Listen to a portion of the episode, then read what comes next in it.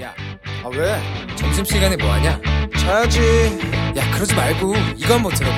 아 뭔데?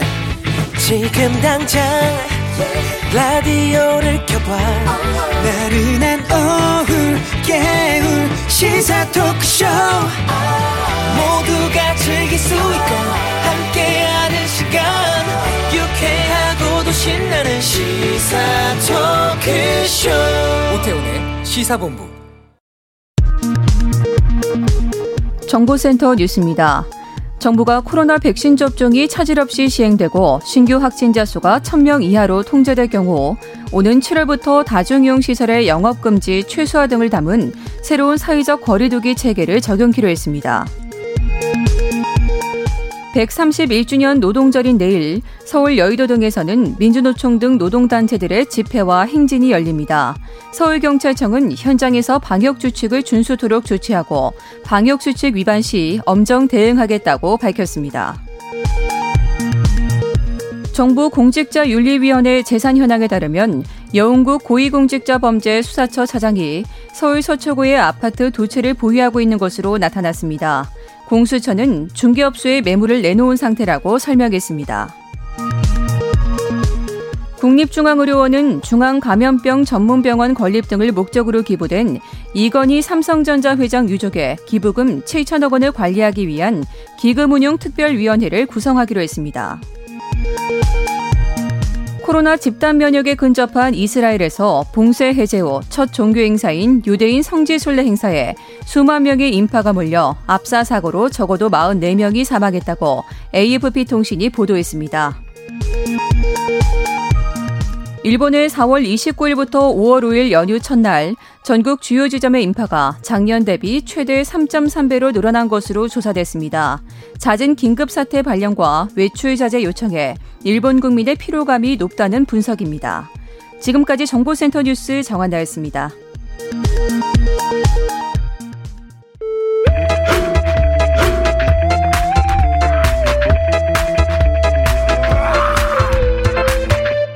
오태우래 시사 본부.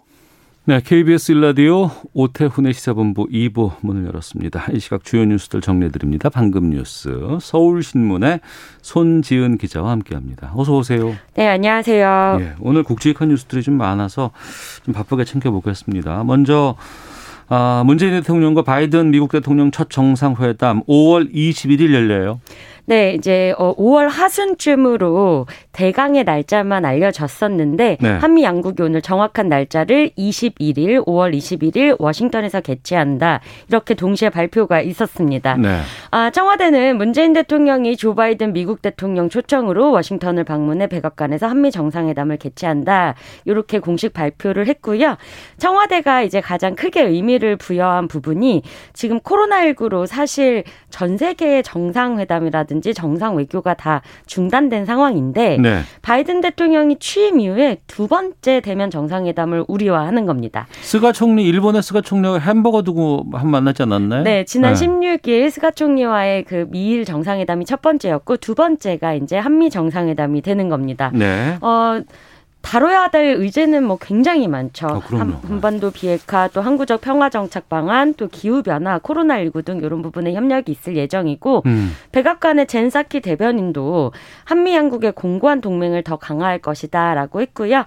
어, 오늘 오전에는 문재인 대통령과 김정숙 여사가 어, 서울 종로 보건소에서 아스트라제네카 2차 접종도 마쳤습니다. 네. 그런데 또 이제 지금 대북 전단 금지법이 시행되고 음. 첫 번째 사례로 이제 북한에 전단을 보냈다라고 주장하는 이제 단체가 나왔어요. 예. 오늘 오전에 자유북한운동 연합이 지난 50, 25일부터 29일까지 경기도와 강원도 일대에서 50만 장의 전단과 달러 등을 살포했다 이렇게 직접 밝혔고요. 어. 통일부는 사실을 확인 중이다. 그다음에 적절한 조치를 취하겠다. 여기까지 오전에 나온 상황입니다. 알겠습니다. 보냈는지 확인은 아직까지 안 되고 네. 있는 상황이군요. 자, 그리고 어 지금 사회적 거리두기 단계라든가 사적 모임 금지 5인 이상 이거는 3주 더 연장하기로 했다고요. 네, 오는 3일부터 앞으로 3주 그러니까 23일까지 거리두기 조치가 유지되는 겁니다. 오늘 오전에 홍남기 국무총리 직무대행이 중대본회의에서 긴장의 끈을 늦출 수 없는 상황이다라고 강조했고요. 네. 기존의 사회적 거리두기 단계 3주 더 유지하고 그러면 이제 가장 중요한 것 5인 이상 사적 모임은 금지 계속되는 겁니다. 음. 아 그리고 일단 지금 5월이 조금 더 조심해야 되는 게 어린이날, 어버이날, 부처님 오신 날 등이 다 있어서 그러네요. 네, 예, 그래서 예, 이제 감염 예. 확산 우려 우려가 더 높아지기 때문에 더 게다가 조심해야 그동안 추석 때도 그랬고 설 때도 그랬고 네. 뵙기가 힘든 상황이었기 때문에. 네.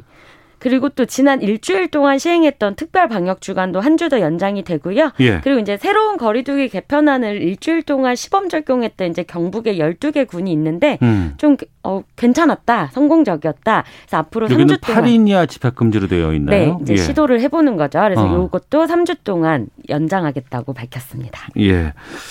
자, 그리고 그 한 빠르면 30분 이내 15분 만에도 결과를 알 수 있는 코로나 19 자가 검사 키트가 시중에 판매가 시작됐다고요?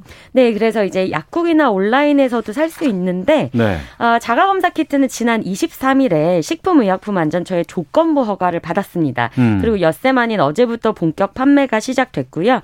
이제 빠르면 15분 안에 결과를 알 수 있다 이렇게 알려져 있고요. 검사 전에는 손을 깨끗하게 씻고 1시간 전부터 코를 풀지 말아야 검사를 제대로 할 수 있습니다.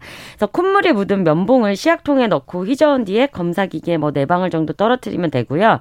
검사 후도 굉장히 중요합니다. 환기, 손 씻기, 폐기 다 필수적으로 따라 주셔야 하고요.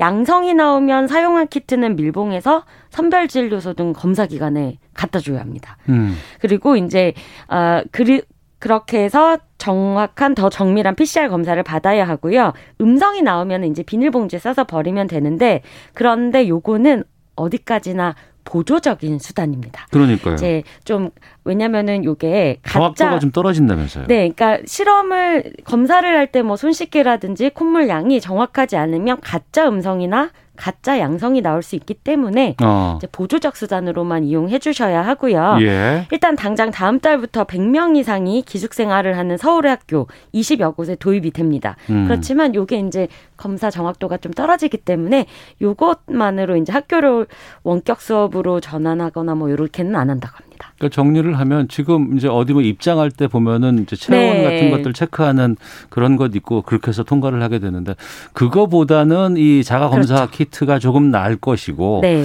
하지만 그렇다고 해서 거기서 다 통과가 된다 그래서 이게 음성인 건 아니잖아요. 맞습니다. PCR 검사 선별 진료소 가서 확인하는 게 가장 좋으니까 네.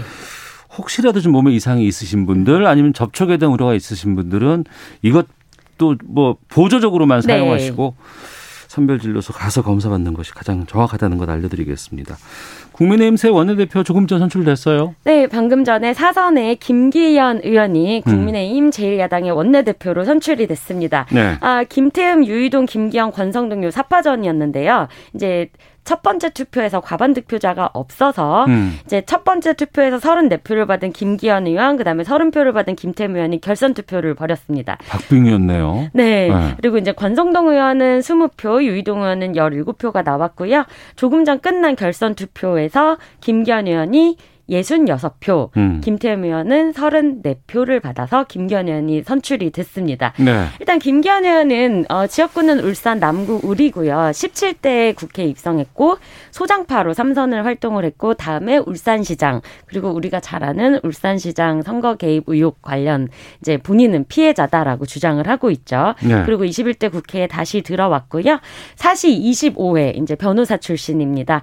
아, 특별한 개파가 없고 뭐 기토도 없는 없었던 게 요번에 좀 승리 원인으로 분석이 되고 있고 예. 이기는 정당이 되겠다. 반드시 국민들 속에 들어가서 내년 대선에서 꼭 승리하겠다. 이런 각오 밝혔습니다. 네. 의원들의 표심은 정말 모른다.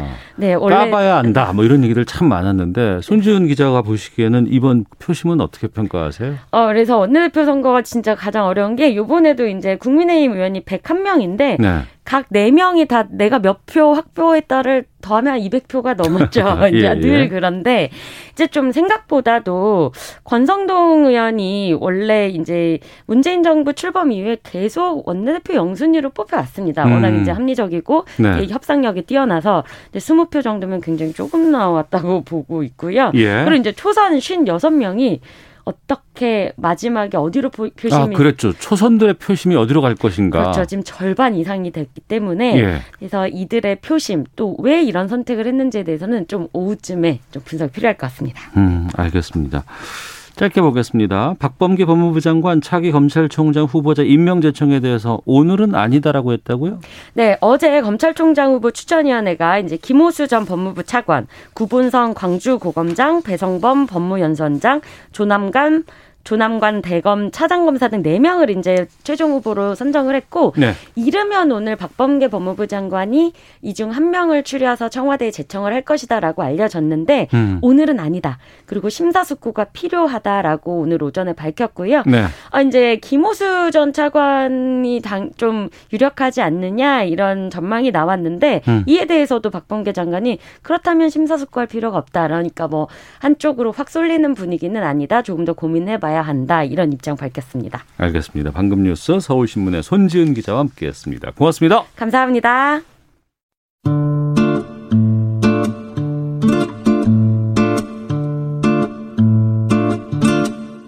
오태훈의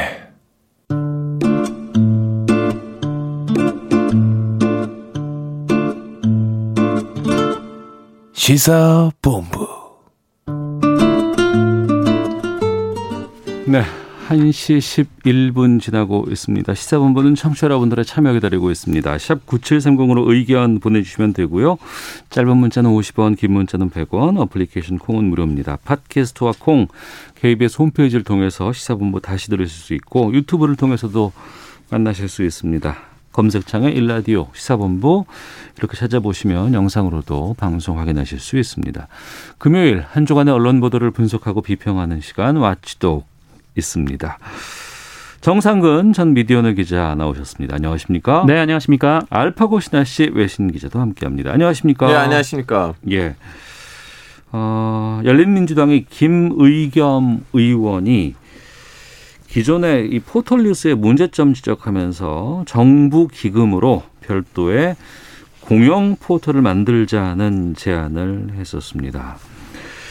우리가 이 watchdog 시간에서 이 우리나라의 특히 포털 뉴스 중심의 보도 어떤 또 뉴스 소비자들이 포털을 위주로 뉴스를 접하게 되는 것에 대한 문제점들 그런 특성들 이것이 또 줄 수 있는 파장들 이런 것 많이 살펴봤습니다. 그러니까 돈으로 연결되는 클릭 수 논란, 또 뉴스 노출을 결정하는 편집권, 그러니까 메인 화면에 어떤 기사를 배치하느냐 이런 부분들에 대해서 그 나름의 방법을 이 공영 포털을 통해서 좀 제시한 것으로 보는데 정상원 기자, 네. 그럼 이 공영 포털을 구체적으로 어떻게 하자는 거예요? 그 포털을 따로 만들자는 거예요? 네, 뭐 그렇습니다. 뭐 정리를 해보자면 그 정부가 일단 공적 기금으로 공영 포털이란 것을 만들어서요. 네. 아 근데 이제 편집을 그 AI가 하는 게 아니라 음. 시민사회 각 전문가들이 모여서 이 신뢰할 만한 편집위원회를 구성을 해서 네. 어떤 원칙을 가지고 이제 편집을 하자라는 것이죠. 음. 음, 그러니까 문제는 이제 그렇게 했을 때 그 언론사가 뭐 지금 다른 언론 포털에도 제공해도 뭐 괜찮은데 거기 굳이 들어가겠느냐 뭐 이 부분이 있는데 어, 여기 관련해서 김의겸 의견에 아는 이 공영 포털에 들어오는 신문사의 정부 광고를 우선 집행하자라는 네. 겁니다. 어. 아 그리고 공영 포털에 로그인해서 들어온 사람들에게 그 일정한 이제 일종의 이제 쿠폰 같은 거를 주고 음. 아, 그 사람들이 이 쿠폰으로 언론사를 후원할 수 있도록 하자 뭐 이런 제안을 담고 있습니다. 네. 지금 보면 우리나라에서 이제 크게 두 군데잖아요. 네이버하고 음. 다음인데. 네. 그렇죠. 여기다가 이제 언론사가 뉴스를 보내면 그쪽에서 알아서 이제 A 그쪽의 주장은 AI가 편집을 해서 이제 게시를 하게끔 되어 있고 여기에 많은 사람들이 클릭을 하게 되고 많은 사람들이 보게 되면 돈을 또 그 언론사로 네이버나 다음에서 주죠. 네. 근데 그 금액이 상당하다면서요. 그렇죠. 이게 계약마다 조금 형태가 다른데 네. 일단 뭐 가장 고위 개념의 계약이 이 CP라고 해서 콘텐츠 계약입니다. 그러니까 음. 뭐냐면은 그 언론사 홈페이지로 이제 넘어가서 그 언론사 홈페이지에서 보여지는 게 아니라 네. 이 네이버나 다음이 그 언론사로부터 기사를 사와서 자기 홈페이지에서 그러니까 네이버나 다음 홈페이지에서 기사를 볼 수 있도록 하는 거예요. 그렇죠. 그러니까 저희 오태훈의 시사본부도 기사를 생산을 하는데 네.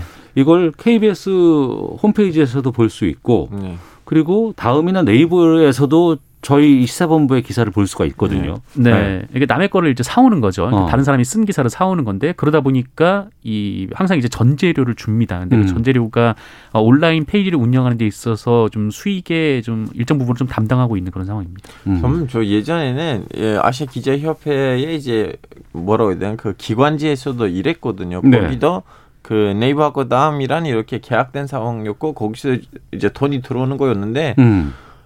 그 돈이 이제 물론 우리 우리 이제 협회 기관지다 보니까 생산하는 뉴스가 그렇게 많지는 않았죠. 네. 근데 저는 그 가격도 봤는데 이런 구도 안에서는 음. 에, 대형 언론사가 아니라면 돈을 벌 수 없어요. 왜냐하면 기사를 진짜 많이 내야 돼요. 음. 하루에 거의 몇백 건 정도 나가야지 돈이 들어와요. 어. 안 그러면 이렇게 많이 큰 돈이 나오지는 않아요. 네.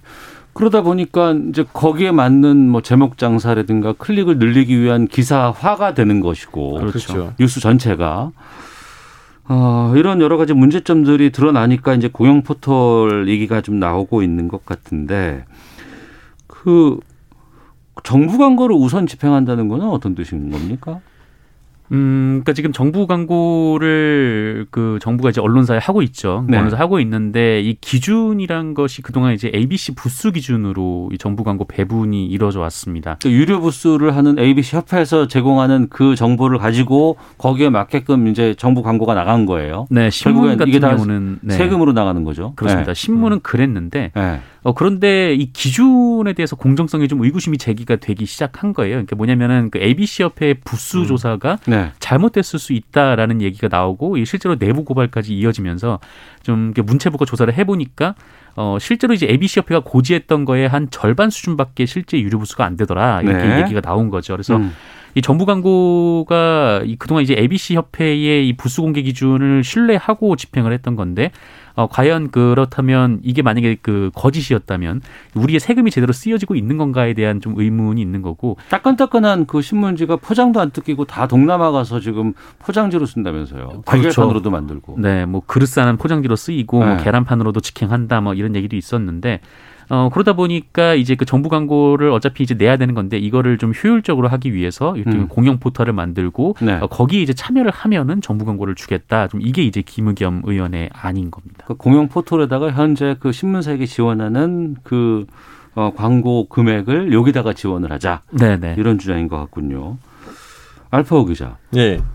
그러니까 우리는 정말 한 5, 70%인가 확인은 제가 못 하겠습니다만 음. 기억이 나는데 뉴스 소비를 포털을 양대 음. 포털 사이트에서 한다고 하는데 해외에도 그런 나라가 거의 없다면서요? 거의 없어요.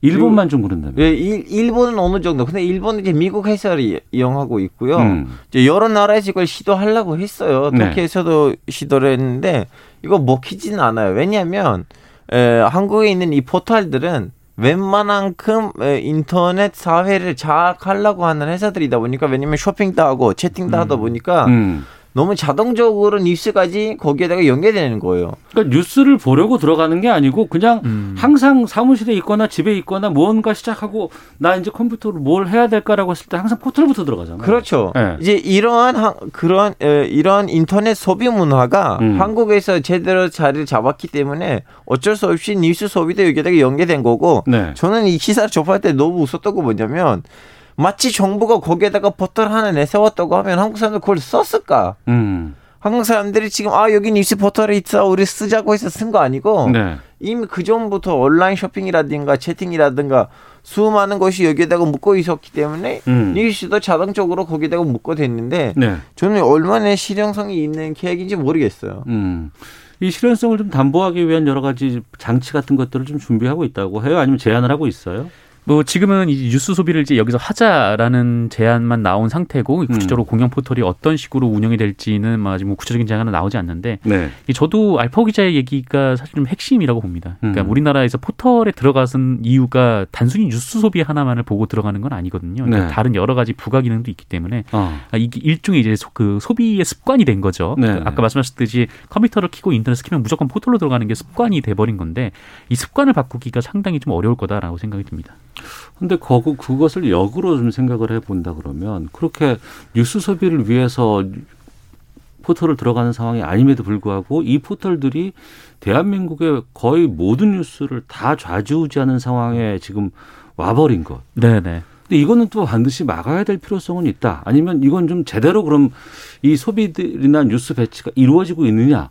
여기에 대해서는 우리가 그냥 놔둘 수는 없는 상황 아닐까요? 그래서 저는 지난번에도 사실 이 주제에 대해서 얘기를 했었는데 제일 어. 좋은 방안은 감시를 강화시키는 거예요. 왜냐하면 네. 완전히 AI한테 맡기면 어. 문, 어떤 문제가 생기냐면 큰 대형 기획 에, 대형 언론사들은 그런 꼼수를 부르진 않지만 음. 작은 언론사들은 자기 뉴스가 더 앞서 날 수 있게끔 똑같은 뉴스를 음. 한 10분간으로 네.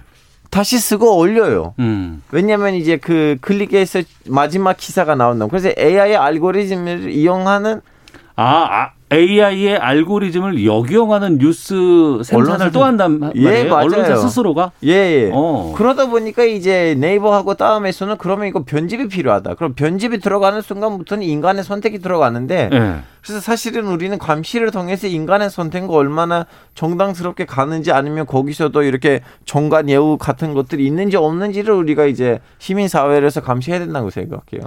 통상 기자 어떻게 보세요? 알파 기자가 얘기했던 거에 조금 실제 사례를 좀 말씀드리면 음. 그 처음에는 이게 그 네이버나 이제 다음 화면에서 이제 기사 제목만 보이게 해놨더니 기사 제목을 좀 자극적으로 달아놨던 거죠. 그래서 네. 그게 굉장히 좀 논란이 됐고 그래서 음. 그러면 언론사별로 페이지를 따로 구성해서 네. 언론사가 그냥 메인 화면을 편집하게 하자 그런 식으로 이제 뉴스 스탠드라는 걸 도입했는데 그랬더니 온갖 선정적인 사진으로 도배가 됐던 겁니다. 클릭수 아. 유도하기 위해서. 예, 예. 또 그게 이제 잘 안 되니까 그럼 다시 이제 옛날로 좀 돌아가고 그리고 이제 뭐 검색 위주로 좀 그 뉴스 소비를 패턴을 바꿨더니 그 검색에서 가장 윗선에 걸리려고 이 기사 발행 시간을 계속해서 조작하는 음. 일들이 좀 벌어졌었고 그러니까 이런 식으로 좀 포털에서 뉴스가 소비되다 보니까 이 포털의 정책에만 맞게 언론사가 꼼수를 부리면은 뭐 그때그때 바로 굉장히 자극적이고 굉장히 안 좋은 형태의 뉴스 소비가 이루어질 수밖에 없는 그런 상황이 도래가 됐던 거죠. 그래서 뭐 이런 포털을 통한 뉴스 소비가 뭐 지금 계속 그 거의 대부분이 이루어지고 있는 상황이다 보니까 아무래도 이런 좀 부작용들을 어떻게든 좀 개선을 해야 되는 좀 그런 상황인데 근데 포털에서는 사실상 그 뉴스표 그 포털의 이제 뭐 제휴평가위원회가 뭐 그 어디가 들어올지 음. 나갈지를 결정하고 또 편집은 AI가 한다라고 하면서 그냥 손만 놓고 있는 그런 상황인 겁니다. 네. 솔직히 말하자면 이게 제 개인적인 생각이에요. 알파고만의 개인적인 생각인데 지금 우리는 이 투기의 포털을 욕하는 것보다는 현실이 이거예요. 음. 이 투기의 IT 회사가 한국 언론 시장에 들어가면서 자기 방향성을 잃은 상황이에요. 어. 원래 이 사람들이 단순히 아, IT 회사였는데 마치 이제 뉴스도 관리하다 보니까 음. 한국 언론에 있었던 이 문제점들이 이 사람들 얼굴에다가 씌워진 거예요. 네. 청취자 의견들이 좀 쏟아지고 있는데 좀 의견 듣고 또 두 분과 또 앞으로 어떻게 방향을 좀 정해야 될지 좀 살펴보겠습니다. 9797님은 저는 김의겸 의원의 의견에 동, 동감합니다. 지금 포털 상황은 너무 편파적이라고 생각합니다. 0385님, 뉴스를 포털에 못 걸게 하거나 포털도 언론과 똑같은 규제와 책임을 지게 해야죠. 포털은 무책임해요. 송재명님은 관제 포털 언론이나 이슈를 정권의 입맛에 맞춤으로 하는 건 아니올 시다입니다.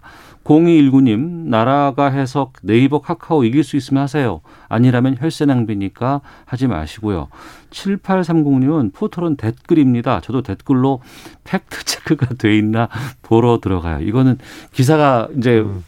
포털에 올라가 있으면 이 기사가 맞는지 안 맞는지를 댓글을 통해서 확인해 보면 댓글의 다양한 반응이라든가 fact check 자체를 댓글에서 보신다는 그런 의견도 주셨는데 이게 우리나라가 상당히 좀 특수한 상황입니다. 워싱턴 포스트를 그러니까 구글을 들어가 보면 거기는 검색 기능만 있지 네. 뉴스를 배치하거나 음. 한건 아니고 워싱턴 포스트 기사를 보기 위해선 워싱턴 포스트 홈페이지를 들어가야 되고 CNN 홈 뉴스를 보기 위해서 CNN 홈페이지를 들어가야 되는데 우리는 그렇지 않거든요. 네. 해외에서는 앱을 통해서 음. 맛을 보고 싶은 언론사들을 선택하고 그 앱이 그 언론사들의 기사들을 관리시켜 주는 거예요. 그렇죠. 내가 어떤 우리가 옛날에 뭐 게시판이라든가 검색 기능 같은 거 해가지고 내가 찾고자 하는 걸 어디다가 클립해가지고 보게끔 할 수는 있겠지만 이 편집 기능을 누군가 포털에게 맡기지는 않거든요. 네. 어떤 방향으로 가야 될까요? 공영 포털 얘기까지는 나왔는데 또 이건 또 음. 마치 좀 나라에서 개입하는 것 같은 느낌이 들기도 하고 뉴스를 어떻게 보세요?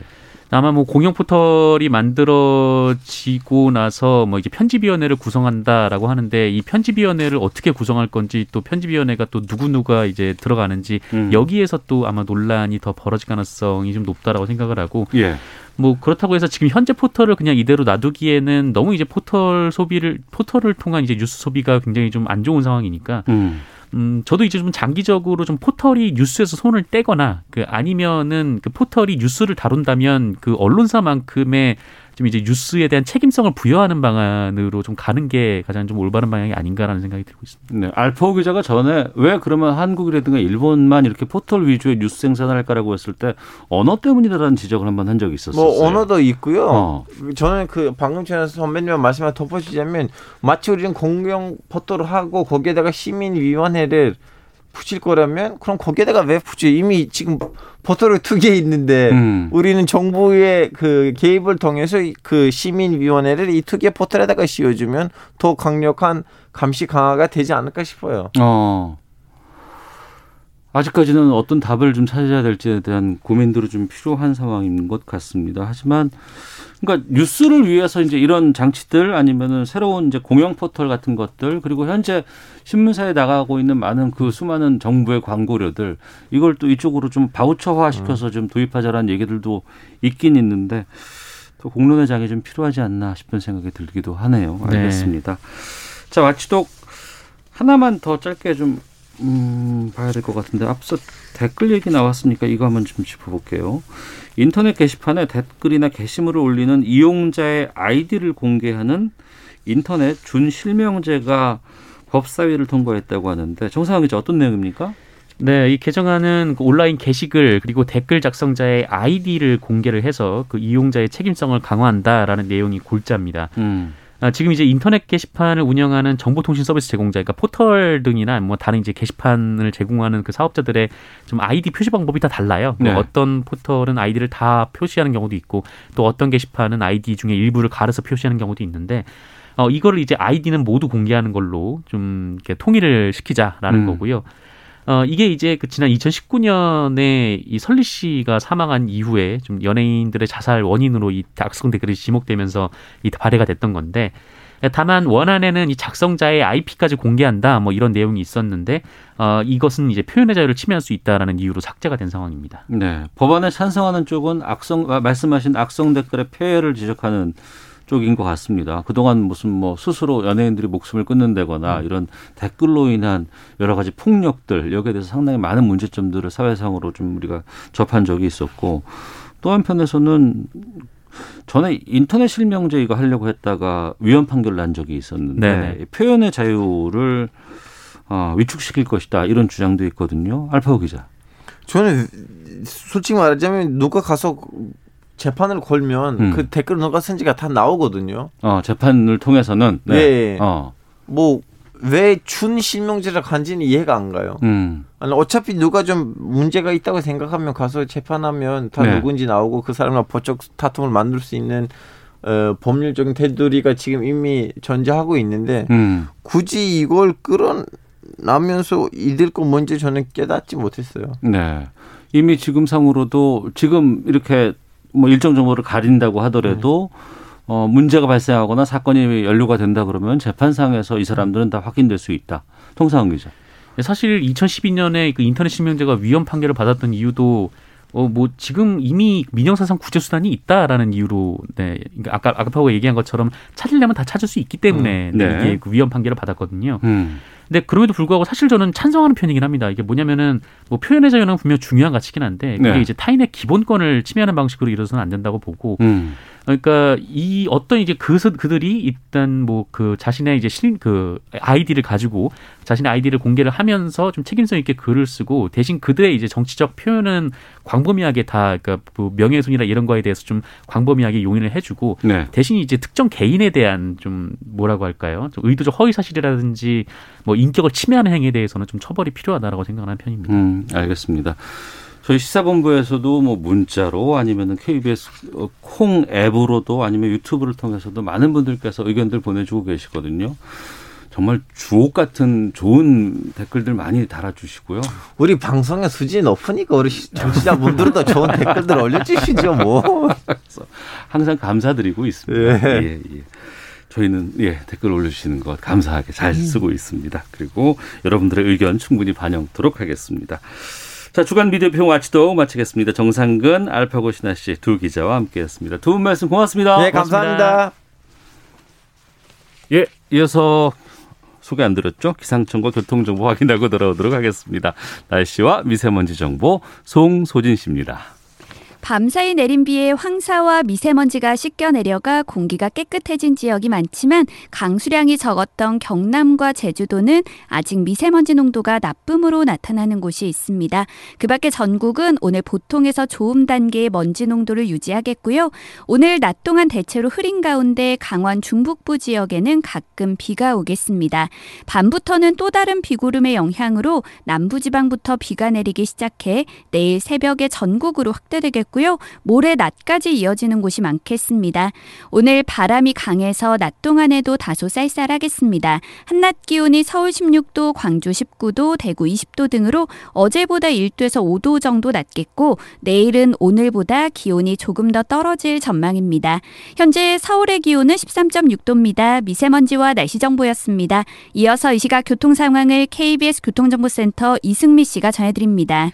네, 이 시각 교통 상황입니다. 대구 부산 고속도로 부산 방향 청도 휴게소 진출부에서 승용차가 옆으로 넘어지는 사고 나서 처리 중입니다.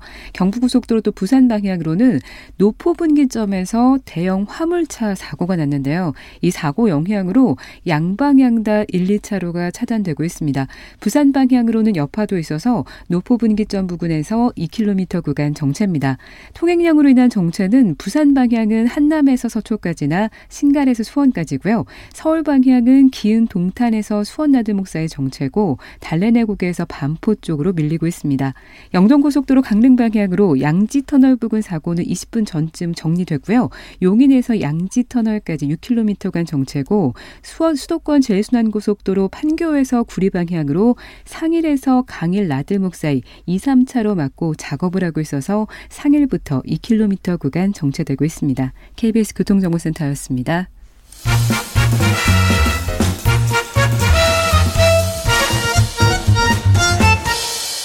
오태훈의 시사 본부. 네, 법은 만인 앞에 평등하다. 누구나 다 아는 이야기입니다. 근데 요즘에는 아니다. 법은 만 명 앞에만 평등하다. 뭐 이런 주장도 하는 분들이 계십니다. 법이 강자 앞에는 한없이 관대해지고 약자 앞에서 한없이 가혹하다. 이런 이야기 공감 가시는 분들도 많이 있는 것 같고요. 우리의 사법 현실에 대해서 많은 분들께서 어, 이건 좀 아닌 것 같다라고 생각하시는 분들이 계실 것 같습니다. 오늘 금요 초대석에서 그래서 이분을 좀 모셨습니다. 우리 사회의 사법 정의 또 부조리하고 비상식적인 법정을 향해서 일침을 날리는 사회 고발서를 쓴 변호사신데요. 이 고발서의 제목은 불량 판결문입니다. 최정규 변호사와 함께하겠습니다. 어서 오세요. 네, 안녕하세요. 예. 변호사 일만으로도 상당히 바쁘 직업이잖아요. 네, 네, 네. 근데 제가 알고 있는 최정규 변호사는 지금 뭐 장애우 권익문제연구소 소장 같은 거 맡고 계시고 네. 학생들을 뭐 여러 가지 좀 이렇게 발전적으로 하기 위한 노력들도 하고 계시고 외국인 노동자분들을 위한 여러 가지 사법 조언 같은 것들 조력도 하고 계신 분들이 알고 있는데 책까지 쓰셨어요. 네, 제가 뭐 원래 뭐 계획적인 인간이 아니라서 뭐 예. 책을 쓰자 이렇게 시작한 건 아니고 음. 예, 2012년부터 제가 이제 블로그에 네. 어, 뭐 상식을 위한 투쟁 이런 음. 폴더를 만들어서 네. 제 생각에 법원 왔다 갔다 하면서 음. 좀 부당하다 네. 왜 이러, 이렇게 불편할까라는 부분들을 이제 글을 어, 제 나름대로는 이제 치유의 글쓰기죠. 어. 뭔가 속이 부글부글한데 예. 뭐 누구한테 얘기할 것도 아니고 그냥 글을 쓰기 시작했는데 예. 그게 한 900개 정도가 이제 모였어요. 예, 글이 모였고 어. 또 2019년에 어, 다른 언론 매체에서 이제 2주에 한 번씩 기고를 할 수 있는 기회를 주셔서 음. 예, 그렇게 이제 글을 쓰다 보니까 네. 어, 네, 뭐 미리 책을 만들자라고 해서 글을 쓴 건 아니고 그냥 이렇게 단편 단편씩을 글을 쓰다 보니까 이제 출판사에서 어. 연락이 와서 아, 한번 좀 냈으면 좋겠다. 뭐 지금까지 쓴 글이 많으니 편집만 좀 잘하면 되겠다라고 하는데 사실 어그 그, 그 얘기가 사실은 아니었죠. 굉장히 다시 새로 쓰긴 했는데 어. 어찌됐던 그런 글쓰기를 많이 쌓아놓은 것이 또 이렇게 책으로 나오게 된 것이라고 생각합니다. 방금 얘기하신 게 그 글을 쓰는 이유가 그러니까 법정에서 있었던 많은 일들 네네. 그것 중에서 분노하거나 화나고 우리 법원이 이러면 안 되는데 이런 것들에 대한 해우소의 글들을 쓰신 거 아니에요? 네 맞습니다. 그러니까 뭐 예를 들어 어 제가 쓴 여러 글들 중에 생각을 해보면 어 점심 시간에 이제 막 저희는 처음에 이게 직원도 없이 음. 저희 변호사 세 명이서 그냥 모든 걸 다 뛰어다녔거든요. 예. 그래서 어, 식사도 잘 못하고 이제 점심 시간을 이용해서 법원 민원실에 갔는데 음. 민원실이 문을 닫은 거예요. 예, 예. 그래서 우체국도 다 열려져 있는데 왜 어. 점심 시간에 검찰청 민원실도 열려져 있고 어. 요즘 뭐 다 열려져 있잖아요. 예. 제한적으로나마. 근데 어. 왜 법원 민원실은 이렇게 셧다운 돼 있을까? 법원 민원실은 12시부터 1시까지 점심 시간에 운영을 안 해요? 네, 이게 이제 법원마다 지금은 어. 법원마다 다른데 예. 이제 지금도 이제 제가 그 글을 한 2015년 16년에 이제 올렸는데 음. 어, 그 글을 엄청 사람들이 많이 보시고 네. 이제 어떤 법원은 열던데요. 아니면 음. 어떤 법원은 아직도 안 열었어요. 뭐 하는데 일괄적인 기준이 없다 보니까 어. 사실상 셧다운되는 경우가 굉장히 많고요. 예. 뭐 그리고 또 뭐 법원에 갔는데 두시 재판이라고 막 헐레벌떡 뛰어갔는데 예. 제 사건 이 기다리는데 한 시간 정도를 기다린 거예요. 그러니까 어. 2시 변론길이라서 2시까지 갔는데 네. 3시, 3시에 되는데도 아직 제 사건이 시작이 안 되는 거죠. 아, 그건 원래 다 공고가 돼 있고 다 그렇지 않습니까? 네, 맞습니다. 그래서 이런 것들에 대해서 아, 뭐 저는 변호사니까 어. 당연히 기다려야지라고 하면서도 이 법정에 이제 시민들의 반응을 봤을 때 다 좀 불평 불만에 음. 되게 불행한 사람들이 앉아 있는 듯한 왜냐하면 약속 시간을 지키려고 사실은 온 건데 물론 뭐 진행하다 보면 좀 네. 시간이 네. 지체되고 할 수도 있지만 뭐 이렇게 한시간이나 아니면 15분 동안 여러 건들을 기회를 잡아둔다는 건 음. 애초에 지킬 생각이 없이 그냥 나는 그냥 하루 종일 재판하니까 뭐 너네들은 기다려도 돼. 약간 이제 이런 어떤 태도의 문제를 제가 제기하고 싶었고 그런 글들이 쌓, 쌓였던 거죠. 아니 그걸 일기장에 쓰실 수는 있어요. 네. 네. 근데 이제 변호사시고 법정에서 이제 어쨌든 내 일을 해야 되는 입장에서 봤을 때 그리고 우리 사회에서 뭐가 있었냐 법원은 독립된 기관이다. 함부로 법원의 판결에 대해서 이렇다가 평가하지 말아라 이런 것들이 좀 뇌리에 박혀 있는 경우도 있었거든요. 근데 네. 변호사 이렇게 불량 판결문 이렇게 책을 쓰면은 야 주변에서 야 그런 거 쓰지 마 혼날 수 있어 뭐 이렇게 생각할 수도 있는데. 네, 뭐 사실 주변에 그런 우려와 걱정이 네. 있었겠지만 뭐 제가 뭐 말린다고 안 쓸 사람이 아니라고 생각을 해서 제 네. 주위에서는 말리진 않았는데 어. 저는 사실 제 내부적인 목소리가 있었습니다. 왜냐하면 예. 사실 저도 법조인으로서 음. 여러 특권을 누렸고 네. 지금도 제가 특권을 누리고 있는데 음. 과연 내가 이런 책을 낼 자격이 있을까? 네. 너도 결국에는 어, 다 침묵했고 너도, 너도 법조인지나 같은 그러게요. 네. 그래서 제가 사실 그 고민은 되게 많았는데 어. 뭐 사실 그 고민을 해서 결국 답을 얻는 건 불가능할 것 같고 그냥 그래서 제가 제가 직접 경험한 거를 담자. 음. 그러니까 뭐 그냥 더 뭐 남의 얘기, 네네. 네. 뭐 이런 얘기 좋은 얘기 많잖아요. 어. 하지만 어. 내가 정말 직접 경험한 것을 진솔하게 썼을 때, 네. 아 시민들도 어, 말 못하고 지금까지 그냥 아 어. 법원은 비판하면 안 돼. 나에게 혹시 생길 불이익 이런 것들을 걱정하시는 분들이 그래 그래 맞아. 왜 도대체 다른 행정기관이 세상이 다 바뀌는데 왜 법원은 안 바뀌어? 네, 그러게요. 네. 그런 어떤 좀 외침들이 나올 수 있지 않을까 해서 사실 제 개인적으로도 굉장히 용기를 냈는데 음. 뭐또 이렇게 다들 시민분께서 이 책을 사랑해 주셔서 아 되게 저희도 위로가 되고 격려가 되는 것 같습니다. 책의 2장의 제목이 국민이 법원을 신뢰할 수 없는 이유입니다. 정말 신뢰할 수 없는 이유는 뭡니까? 네, 저는 어, 판결문의 내용, 음. 내용보다는 어떤 법원에서 시민들을 대하는 태도, 네. 이 태도의 문제를 제기하고 어. 싶었습니다. 왜냐하면 어, 저희가 이제 사법부 독립이 있기 때문에 판결의 내용에 대해서 음. 이제 왈가왈부하는 것에 대해서는 저도 굉장히 조심스럽다고 생각을 해요. 하지만 어, 어떤 불편 부당한 서비스는 네. 사실은 이거는 뭐 어떤 성역이 될 수는 없, 아, 없다. 그렇죠. 이거는 비판 네. 받아야 된다. 예, 예. 그래서 예.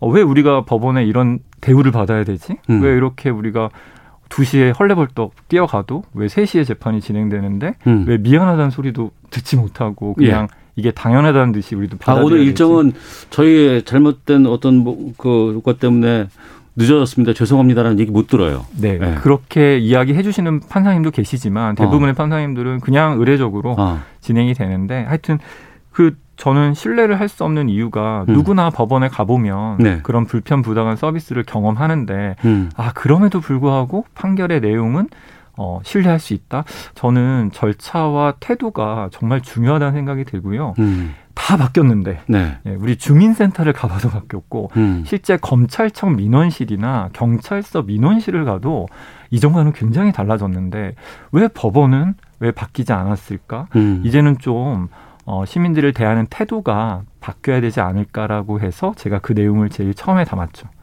근데 법원은 왜 이렇게 안 바뀌는 거예요? 모르겠습니다. 저는 이제 어, 검경은 어찌됐던 검찰 경찰은 수사권 조정으로 인해서 나름 경쟁이 음. 되는 거죠. 네. 법원은 경쟁 대상이 없죠. 음. 뭐 법원을 두 개 만들어서 할 수는 없으니까. 그래서 아무래도 어 가장 폐쇄적이고 가장 불투명하고 네. 그렇게 어 했던 것 같고요. 이제 그거에 대해서 견제를 해야 되는 여러 가지 어 사람들이 있어야 될 텐데 사실은 국회에서도 사, 어, 검찰 개혁 이런 것들은 뭐 이번 정부 때 열심히 박차를 가하고 있는데 사실 사법 개혁은 어, 시작도 못한 그런 음. 상황이고 또 뭐 변호사 회에서 나름 이제 법관을 평가하기도 하고 그렇긴 네. 하지만 그래도 그냥 좋은 관계를 유지하려고만 하는 그런 음. 모습들도 많이 보이고 네. 어찌됐든 뭐 그런 것 같습니다. 사람 사람이던 조직이던 어 견제를 받지 않으면 음. 당연히 어 어떤 폐쇄적이다 보면 더 후행되는 거죠. 퇴행되는 거고 그러다 보니 결국 이 지경에까지 이른 게 아닌가라는 그런 생각이 듭니다. 그러니까 우리가 좀 어, 이건 너무하다 싶으면 그런 그 법 조인들의 특권 의식 같은 걸 소개해 주신다 그러면 어떤 게 있을까요? 네, 뭐 최근에 언론에 나왔는데 이제 법원에 구내 식당이 있는데 네. 어, 판사들이 먹는 식당과 음. 직원 다른 직원들이 먹는 식당이 구별돼 있다라고 하죠. 어. 네, 그래서 어 이제 제 법원에서 판사들은 아무래도 민원인과 직접 마주치는 거에 대해서는 부담스러우니까 예. 예 그렇다면 음. 민원실에서 네. 민원인들을 대면하는 직원들을 음. 위한 식당도 있어야죠. 네, 네. 그러니까 직원과 민원인을 식당을 구별하는 건 맞는데 음. 왜 직원 중에 판사와 다른 일반 직원들을 구별하냐는 거죠. 어. 그게 결국 내부적으로도 예. 판사나 검사가 우월감을 어. 가지고 있는 게 아닐까. 근데 이 우월감이 왜 생겼을까를 저도 곰곰이 생각해 봤습니다. 저 스스로도 예. 어, 어떤 비교의식과 우울감, 뭐 열등감 이런 것들에 자유롭지 않기 때문에 음. 이게 결국 어, 시험 성적으로 인해서 예. 어, 시험 성적이 좋아야 사법고시를 붙고 음. 또 사법 연수원에서 네. 시험 성적이 좋아야 판검사가 되고 네. 예. 그래서 사실 로스쿨 제도가 만들어진 건데 이런 음. 특권 의식을 사실 척파하기 위해서 네. 근데 로스쿨도 지금 사실상 변호사 시험 합격률 때문에 음. 이렇게 또 혼란스러운 거 아닙니까? 결국 저는 어 이런 어떤 시험 시험을 잘 본 사람이 뭔가를 대고 네. 물론 뭐 어느 정도의 자격 평가는 이루어져야 되지만 음. 이게 꼭 뭐 줄 세우기처럼 이런 것들이 결국 어 법조인으로 하여금 우월 의식, 특권 의식을 네. 나도 모르게 어. 예. 그래서 저도 제일 두려운 게 나도 이거에 자유로울 수가 없다. 최정규 변호사는 왜 법조인이 되셨어요? 네. 아, 갑자기. 저는 원래 이렇게 계획적인 인간이 아니어서 네. 제가 고등학교 1학년 때 네. 그 이제 어, 적성 평가 이런 걸 봤는데 이 공간 지각 능력에 대한 평가 점수가 네. 1점대가 나왔습니다. 그래도 저는 만점이 10점인 줄 알았어요. 예, 근데 예. 만점이 100점이더라고요. 아, 100점에서 1점. 1점에 공간 1점 능력 같은 게 없어요. 네, 공간 지각 능력이 네. 1점대다 보니까 제 어. 주위에 있는 분들이 이과보다는 이제 문과를 가야 된다. 네. 네, 아시다시피 문과에 가면 이제 사실상 뭐 네. 과가 별로 없잖아요. 그렇죠. 뭐 법학과가 아니면은 뭐, 뭐 경영학과나 뭐 이런 데 하거나 네. 이렇게 법학과 되죠. 네. 뭐 어쨌든 뽑는 인원이 가장 많고 어. 사실 뭐 저도 어렸을 때부터 법조인이 돼야겠다 이런 음. 생각보다는 그냥 어 흘러 흘러 결국은 법대에 왔고 네. 또 사법고시를 준비했고 음. 네, 지금에 이르는 것 같습니다. 개인적으로 생각하시는 최악의 지금까지 가장 나쁘게 경험했던 불량 판결문은 어떤 겁니까? 네. 어, 제가 책에 이제 그 신안군 염전노예 사건 관련해서 많이 음. 담았는데 사실 어, 그런 어떤 특정 사건도 있지만 저는 어, 오늘 얘기 드리고 싶은 건 이제 청구하는 금액이 3천만 원이 되지 않는다는 이유로 네. 소액 사건이라고 딱지를 붙이고 판결 이유마저도 음. 그냥 생략된 채 아무 이유 없는 판결문 그리고 어, 아시다시피 이런 어떤 어, 일반 민사 사건에 있어서 어, 70% 이상은 대법원에 상고를 해도 네. 심리 불속행, 음. 심리를 할 필요도 없네라고 해서 딱 네 줄짜리 그런 판결문이 나오거든요. 네. 그러니까 정말 이거는 어떤 특정 사안에 대한 문제가 아니라 왜 어, 국민의 대다수가 겪는 그런 소, 어떻게 보면 소소한 그런 사건들 3천만 원은 일반 국민에게 소액이 아니에요. 그럼요. 예. 네. 소, 1년 연봉 평균이 예, 예. 2,800만 원이니까 어. 3천만 원은 절대 소액이 아닌데 법원은 3천만 원 미만은 소액 사건 딱지를 붙이고 소액 사건으로 분류돼서 판결문에는 이유도 생략된다. 음. 그리고 어, 대법원에 상고를 했을 때도 대부분은 다 심리 불속행. 어. 예, 저도 마침 어제 이제 저희가 신한군 연년노예 사건 관련해서 뭐 지적장애인 노동력 착취 사건 관련해서 되게 중요한 사건이 있었는데 저희는 대법원에서 그래도 심리가 될 거라고 기대를 네네. 했고 사회적으로 큰 이슈가 된 사건이잖아요. 네, 신한군 맞습니다. 노예 사건 같은 경우에 네 맞습니다. 그 이후에도 이제 여러 가지 문제가 있어서 저희가 이제 심리는 최소한 될 거라 생각했는데 달랑 네 줄짜리의 그 심리 불속행 어. 판결 아 정말 그 인지대가 아깝다 음. 아깝다 고 생각할 정도로 네. 이런 판결문을 우리가 우리 시민들이 언제까지 그냥 용인할 것인지 어, 좀 더 성의 있는 그런 뭐 내가 이기던 지던 나름 이유가 있어야 그거에 설득당하고 더 이상 이 문제에 나도 집중하지 않고 내 생업에 집중할 텐데 음. 화가 나서 법원에 갔는데 더 우라가 더 터진다라고 하는 분들을 많이 만나게 되는데 이 부분에 대해서 정말 법원이 진지한 고민과 답변을 내놓아야 될 때가 아닌가 싶습니다. 네. 청취자 4222 쓰시는 분께서 변호사님 같은 분들이 계셔서 든든합니다. 3253님, 권위주의 끝판대장은 바로 법원입니다. 이은주님, 법원 직원들만큼 사람을 인격적으로 하찮게 대하는 곳은 처음이에요. 소송 한번 해본 사람들은 화병 나는 경험들 다 해보셨을 겁니다. 1789님, 일제시대 잔재가 지금까지 가장 많이 변하지 않은 것이 법원 내 생각과 행동이 아닌가 싶습니다라고 많은 분들께서 의견 주셨는데 법원의 비상식에 눈 감지 말라고 당부를 하셨어요. 그러니까 우리가 항상 살면서 그래요. 법원 같은 데 가지 마라. 이렇게 음. 얘기를 하는데 힘없는 사람들이 법원 가서 이 거대한 기득권과 싸우기엔 너무나 힘든 상황인데 그러면 이런 불량 판결문이라든가 불량 대우들 우리가 어디에서 보상받을 수 있습니까? AS를 어디서 받을 수 있, 습니까 네. 그 AS가 제대로 안 되죠. 그래서 저희가 그 AS가 제대로 되도록 어, 제도를 바꿔달라 목소리를 내야 되는데 네. 또 이렇게 하면 굉장히 공허하죠. 지금 있는 제도로는 안 된다는 거냐? 음. 그럼 뭘 해야 되는 거냐? 그래서 제가 어, 목소리를 높인 건 이제 결국 재판정에서 나오는 얘기들 판사가 하는 얘기들이 제대로 기록돼야 되잖아요.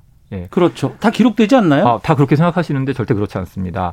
증인이라든지 이런 신문들에 대해서만 네. 기록이 되고요. 녹음이 어. 되고요. 어. 보통의 경우에는 그냥 변론 조서로 어 생략해서 기재가 됩니다. 사실 판사가 무슨 말을 했는지가 낱낱이 기록이 안 되는 거죠. 그래서 예. 사전에 녹음이나 속기를 신청을 해야지만 녹음 속기가 됩니다. 법원에서 녹음 못하는 거 아닌가요? 그래서 재판부에 신청을 하는 겁니다. 어. 공식적으로 녹음 속기를 해달라고 신청을 해야지 예. 법원 판사가 녹음 속기를 명하고 어. 그래야 어 낱낱이 기록이 되는 거죠. 그래서 제가 그런 얘기를 하는데 아, 내 사건이 정말 중요하기 때문에 방청객에 사람들이 꽉 채워지고 음. 기자님들도 꽉 채워주면 참 좋겠다. 예. 그럴 수 없죠. 근데 사실은 보통의 어. 네, 그런 경우에 녹음 속기 신청 제가 실제 해봤는데 네. 이전과 이후에 법관의 태도가 다릅니다. 왜냐? 아, 이거 녹음되고 있는 재판이야라고 하면 법관의 태도가 달라져요? 네. 미리 사전에 신청을 하면 어. 물론 뭐 원래 친절하신 분은 계속 친절하시겠지만 어. 원래 굉장히 좀 고압적이고 음. 어, 당사자에게 좀 부적절한 언행을 하시는 분도 네. 녹음 속기 신청 후에는 음. 굉장히 신중하게 네. 본인의 말씀을 하십니다. 그래서 이거는 저절로 녹음되지 않습니다. 물론 제도가 바뀌어서 음. 당연히 녹음 속기가 의무화돼야겠죠. 모든 재판에 다 그렇게 하면 안 될까요? 그러게요. 그 지금 뭐 우리나라에서 기술이 부족합니까? 뭐가 부족합니까? 음. 당연히 당사자가 신청하지 않아도 네. 녹음 속기 돼야죠. 근데 예, 예. 현행 제도상은 음. 녹음 속기를 신청하면 특별한 사정이 없는 한 명하도록 되어 있기 때문에 예. 미리 사전에 신청을 해야 되는데 음. 어 정말 제가 오늘 어 말씀드린 거 다 까먹으셔도 되지만 네. 내가 일단 재판정에 간다. 음. 그러면 어, 2, 3일 전이라도 녹음 속기 신청서 네. 법원에서 그 양식을 만들어 놓진 않았더라고요. 그래서 아, 제가 양식도 예, 없어요? 예.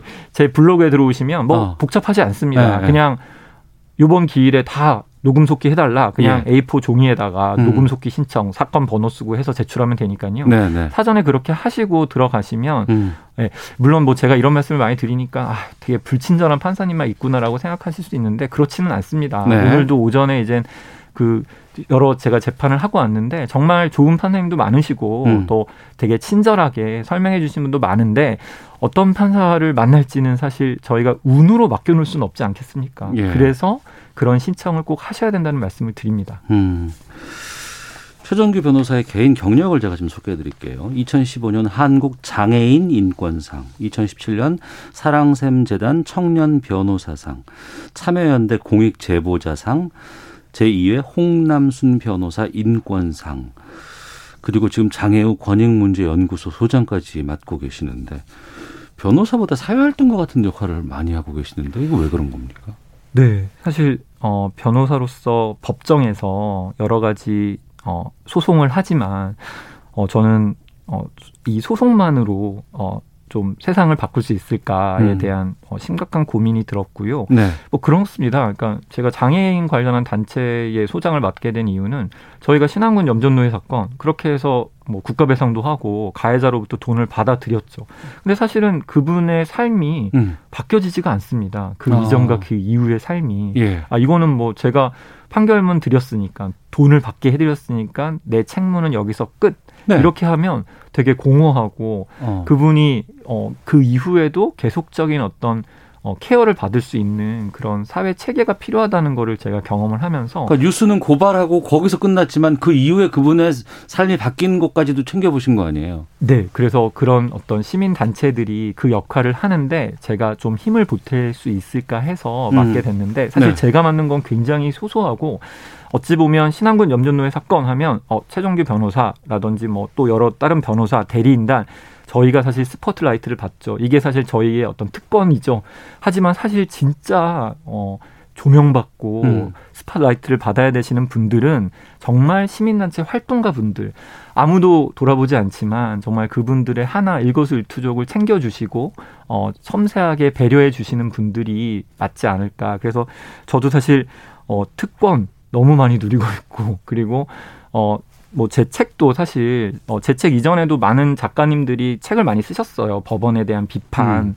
하지만 이 책이 조명받는 이유도 제가 이제 변호사라고 하는 특권 때문이 아니겠습니까 그래서 아. 더더욱 어 책임감을 저희가 느끼고 예. 어, 더 어, 정말 제대로 어, 이 사회에 기여할 수 있는 것을 또 고민해야 되지 않을까라는 생각을 하고 있습니다. 네, 6369님 변호사 없이 나홀로 소송하는데 첫 변론일에 판사가 변호사 없이 하실 수 있겠어요 하며 질책조의 이야기를 하더니 그 후 시종일관 저에게만 불친절했습니다. 패소했는데 피고 상대방보다 그 판사가 더 미웠습니다라는 의견도 주셨고 4264님은 오늘 듣는 내용들이 다 팩트라는 것이 마음이 아픕니다. 부적절한 판사의 태도에 대해서 시민들이 평가하면 안 될까요? 라고 의견도 주셨는데 그러네요. 사회 모든 서비스에 대해서 우리가 평가를 하기도 하는데 정작 법원의 어떤 판단이라든가 법관들의 판, 서비스에 대해서는 판결하지 못한 다는 아쉬움도 좀 있는데 앞으로 어떤 법조인이 되고 싶으세요? 네, 어, 일단 네, 어떤 법조인 그냥 어, 지금처럼 네. 어, 처음 마음을 잃지 않고 음. 잊지 않고 어, 정말 상식에 반하는 법 법에 대항해서 정말 싸우고 싶고요. 네, 저는 그런 생각이 듭니다. 뭐 재벌 총수나 그리고 나 홀로 소송하는 사람이나 네. 국가기관 특히 음. 인권의 보루라고 하는 사법부 앞에서는 최소한 평등해야 되지 않을까. 어, 그런 어떤 사회를 어, 저 혼자 만들, 만들 수도 없고, 어, 만들 능력도 없기 때문에 사실 이 책은 여러분들을 위한 저의 제안서입니다. 네. 같이 싸우자. 어. 같이 이루자. 아, 혹시 혹여나 음, 제 책을 보시고 또 불편하신 분도 계실 테고 또 공감하신 분도 계시는데 제 마음은 사실 어. 아, 혼자 싸우다가 내가 지쳐나가지 말고 많은 분들이 같이 어, 싸웠으면 좋겠다고 하는 그런 바램이기 때문에 예. 따뜻하게 예. 받아들여 주셨으면 좋겠습니다. 알겠습니다. 오늘 꼭 하나 메모하세요. 재판하실 땐 녹음 속기 신청하는 거 필수라는 것 알려드리겠습니다. 자, 오늘 불량 판결문의 저자 최정규 변호사와 함께 했는데요. 아, 신청곡 같이 들으면서 마치도록 하겠습니다. 커피 소년의 행복의 주문 지금 나오고 있는데요. 최정규 변호사가 청취자 여러분들께 계속 행복해지시면 좋겠다는 뜻으로 이 곡을 고른 것 같습니다. 항상 고맙고 건강하시고 또 왕성한 활동 부탁드리겠습니다. 네, 감사합니다. 예, 시사본부도 마치겠습니다. 안녕히 계십시오.